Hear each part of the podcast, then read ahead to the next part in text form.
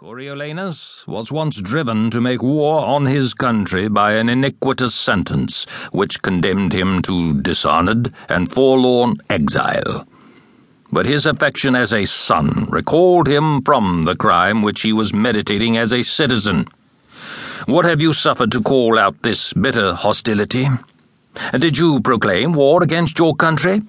Did you desert the people of Rome in favor of the Ilergetes? Did you trample underfoot all law, human and divine, simply because your pay was a few days in arrears, owing to your general's illness? There is no doubt about it, soldiers. You were seized with madness. The bodily illness from which I suffered was not one whit more severe than the mental malady which overtook you. I shrink with horror from dwelling upon the credit men gave to rumors the hopes they entertained, the ambitious schemes they formed. Let all be forgotten, if possible, or if not that, let silence at least draw a veil over all. I admit that my words have appeared stern and unfeeling to you. But how much more unfeeling, think you, has your conduct been than anything I have said?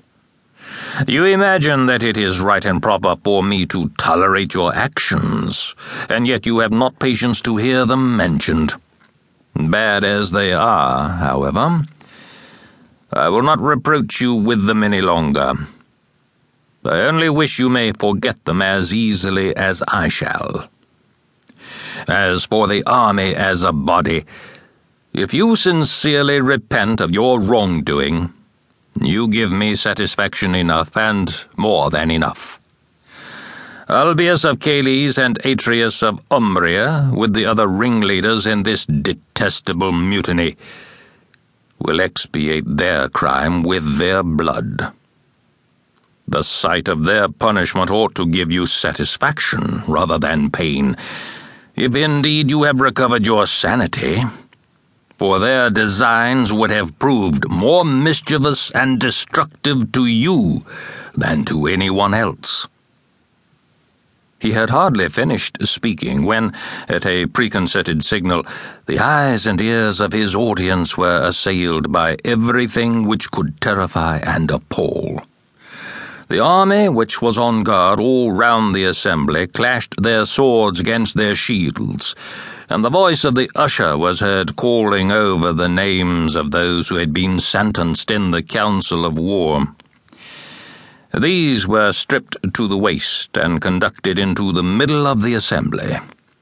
All the apparatus of punishment was at once brought out. They were tied to the stake, scourged, and finally beheaded. The spectators were so benumbed by terror that no voice was raised against the severity of the punishment, not even a groan was heard. Then the bodies were all dragged away, and after the place was cleansed, the soldiers were summoned each by name to take the oath of obedience to P. Scipio before the military tribunes. Then they each received the pay due to them. Such was the end and issue of the mutiny which started among the soldiers at Sucro.